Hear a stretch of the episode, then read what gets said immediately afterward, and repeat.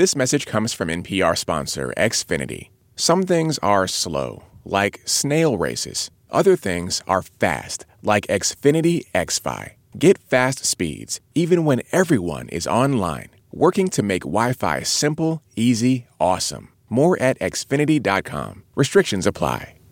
We we read a lot of uh, newspaper articles about crimes taking place here and there, and it's it's really rare that there's actually a clue the way there is in a mystery novel or a movie. But a guy who tried to stick up Michael Maria's pizza in Uniontown, Pennsylvania, left behind an actual clue.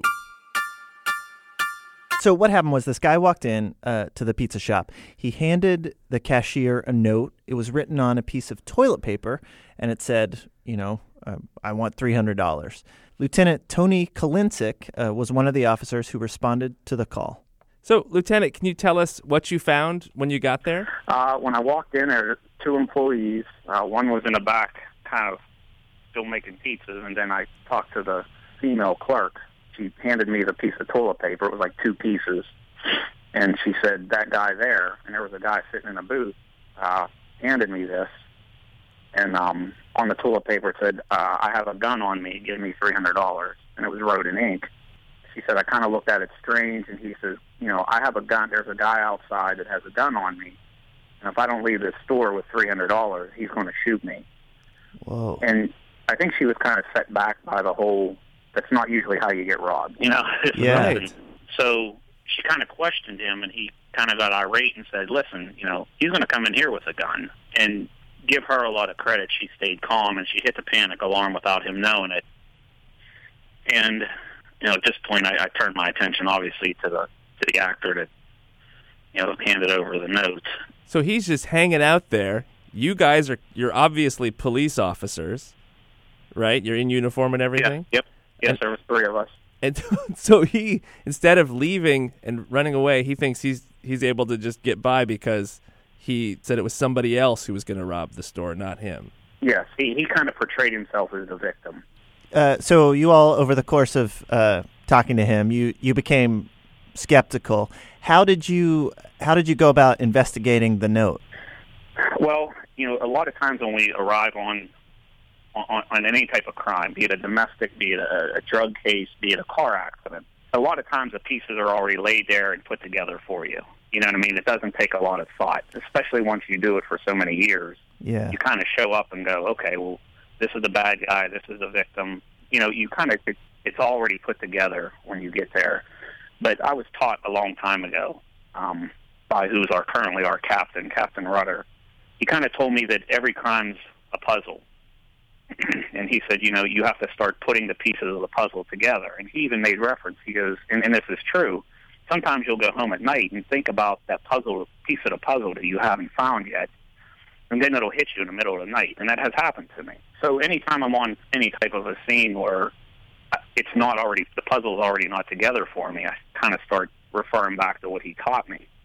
And here I am standing there with this piece of toilet paper that's frayed at both ends in my hand, and I mean it looks like a piece of a puzzle. so I'm like, well, there's got to be another piece to this puzzle that matches this piece that I have in my hand, and that would probably be the roll of toilet paper it came off of. Yeah. Um, I mean, and that's that's exactly where it came from. So wait, where'd you, where'd you find the the roll of toilet paper then? Well, I asked, "Where do you live?" And he said, "Well, I live about a block over." And I said, "Come on, I want to see if this piece of toilet paper matches what's on your roll of toilet paper in your bathroom." And and uh, we went to his apartment, and he opened up the door and said, "Go ahead." And the second that I walked into his bathroom, I mean, he wrote on the toilet paper roll the note. So not only did it, when he tear it off, did it match the toilet paper that was sitting there, but from the pen, as you know, toilet paper is so thin, it actually kind of encrypted onto the next several sheets. Oh, it, it like pushed through. Yeah. So when I laid the note next to the toilet paper roll, it was absolutely identical. And to make matters even better for me, the ink pen was sitting next to the toilet paper. When when your captain taught you this this thing about you know a puzzle, did you ever think that it would be so literal that two pieces would fit together like that? No, I, you know, I, I never thought that.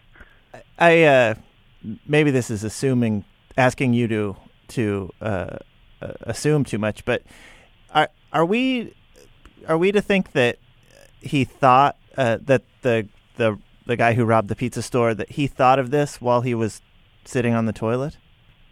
Um, I don't know. I mean, that's a that's a tough one to think of. I mean, I don't I don't really don't know what his thought process was if that's what he was doing at the time. But I mean, it, it was all there. There was a little table right in front of the commode, and it kind of had to think that maybe that's what he was doing. You know. Well, Lieutenant, thank you so much for telling us about this. Yeah, no problem.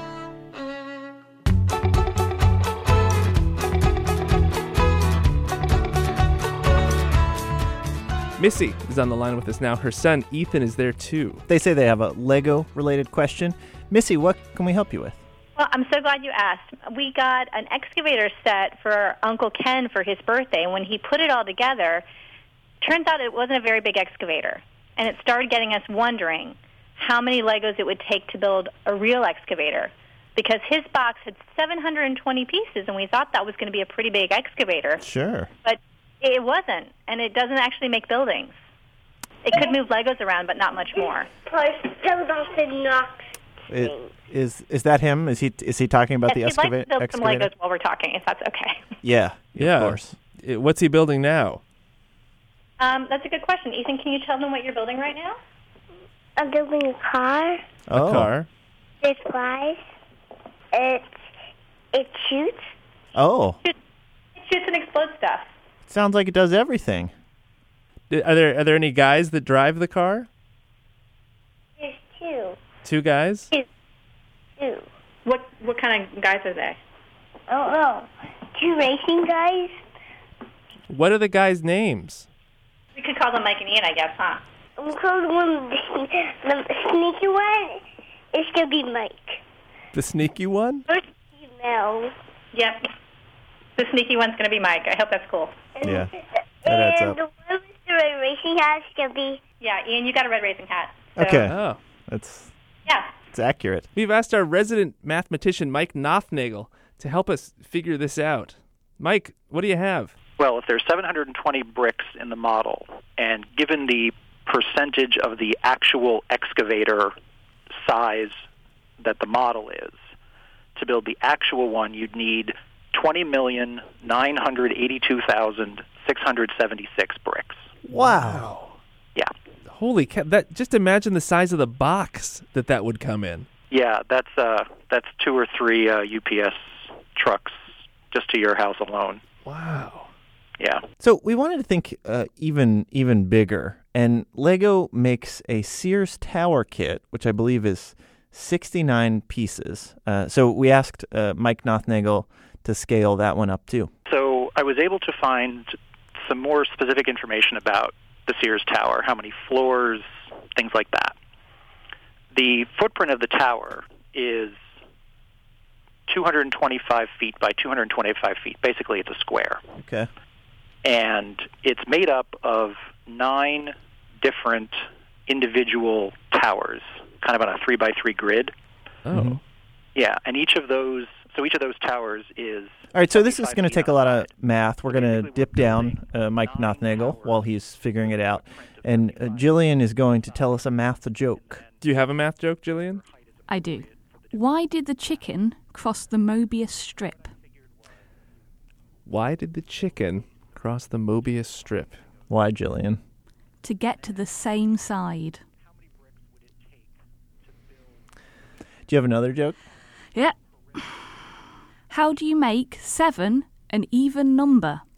How do you make seven an even number? Okay. You take the S out. Uh-huh. That just makes it a different word. That, But the number is the word is just different. The number seven is still the same. We're being pedantic. a minute ago, we were talking about a chicken on a Mobius strip, so I don't think we've got any. I'm just saying. Did you write these jokes? No. All right. You got another one? If, if you want another, hang on. What do you call friends who love math? I have no idea. Algebros. All right, I bet uh, Mike is about about ready with the solution here. layers has 34,000 bricks in it. To build the towers themselves, you'd need 8 billion 480 million 450,000 bricks. Wow. How long do you think it would take to to construct that, to build it? Well, we could figure that out. If we assume it takes a second to put a brick together, Mm-hmm. we could figure out how many days it would take to put those all together. Okay. So let's see. Eight four eight zero four fifty thousand. Eight four eight zero four five zero. Well, that's about ninety eight thousand days, or two hundred and sixty eight and change years. Oh no.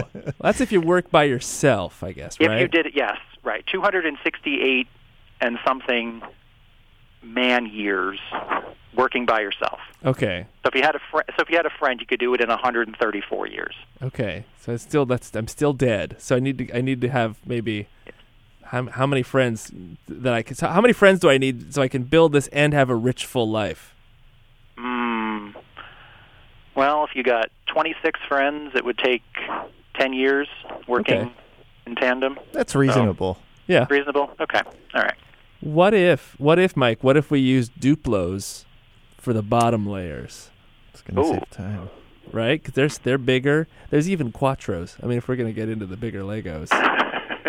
it certainly would take you less time because you'd be using Mhm. bigger blocks. So, and you could get your kids involved. I mean, we need more manpower to get this tower up in a reasonable amount of time. They'll.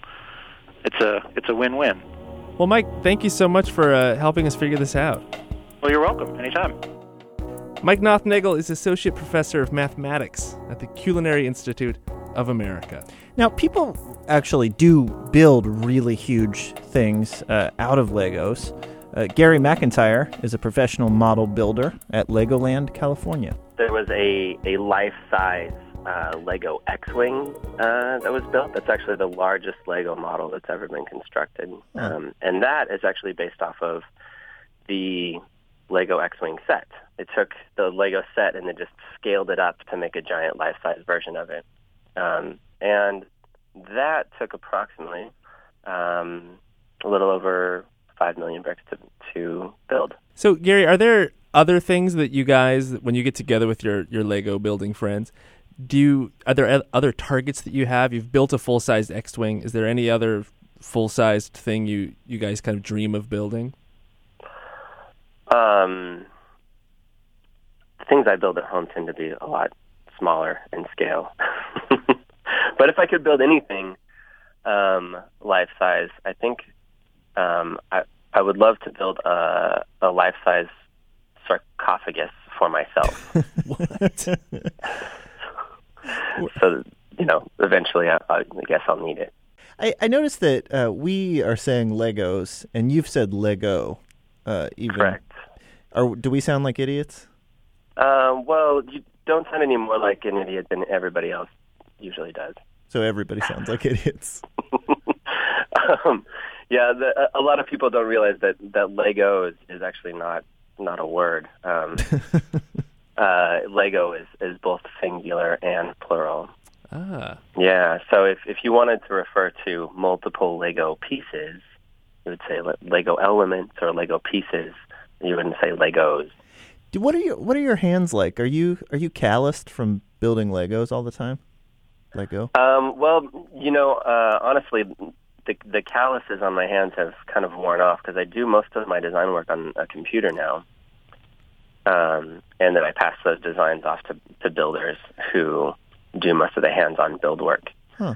And so I've I've kind of gotten soft a little bit, um, and so uh, am, am kind of thrown into doing some hands-on building. Um, I I do tend to like get that what what I call Lego finger.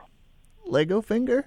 Yeah, yeah. Lego finger is when like you've been building for a long time, and then like an hour or two later, like it's still like you you push your finger on something, and you can it still feels like the Lego studs under your finger. Yeah. wow.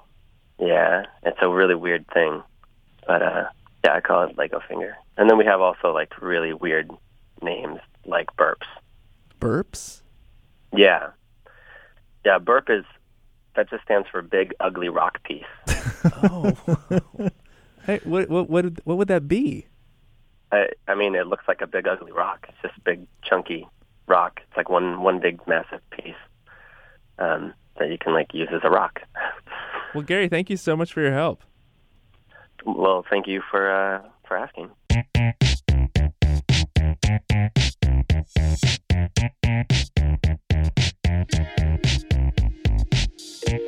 We heard from Colin. Colin says he listens to How to Do Everything while crossing the Yangtze River in a Soviet era cable car. Colin, these next 15 seconds are for you. Colin, this sounds awesome. Sounds really unsafe, actually. What's this water down there? How? I mean, but I assume it's very high up. The technology sounds like it's very old, dated, probably very rusty. I don't know. If if they are filming our lives, we are sitting in front of microphones in a climate controlled studio. You are in a Soviet era cable car above the Yangtze. I, that that's it, it's if nothing else, it's more cinematic. It's a movie that we'd want to see. Whereas the picture of us, studio, wearing silk pajamas, giant buffet of food in front of us, it's much more boring. I would think boat would be the best way to get across a river. A Soviet era cable boat? That does it for this week's show. What we learned today, Mike? Well, I learned that guys that build Legos experience Lego finger when their finger gets dead from, from building Legos all day. You kind of imagine there was maybe an abandoned James Bond movie, Lego Finger. The man who just loved Lego. Yeah, he's the man, the man with the Lego touch. So much better than Lego Pussy.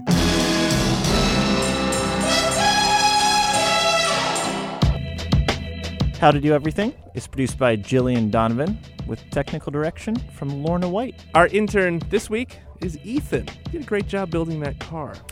Ethan himself may be made from Lego. Get us your questions at howto at npr.org. Hey, and by the way, our calendar is still beautiful, still available. It's on our website, howtodoeverything.org. I'm Ian. And I'm Mike. Thanks. Thanks.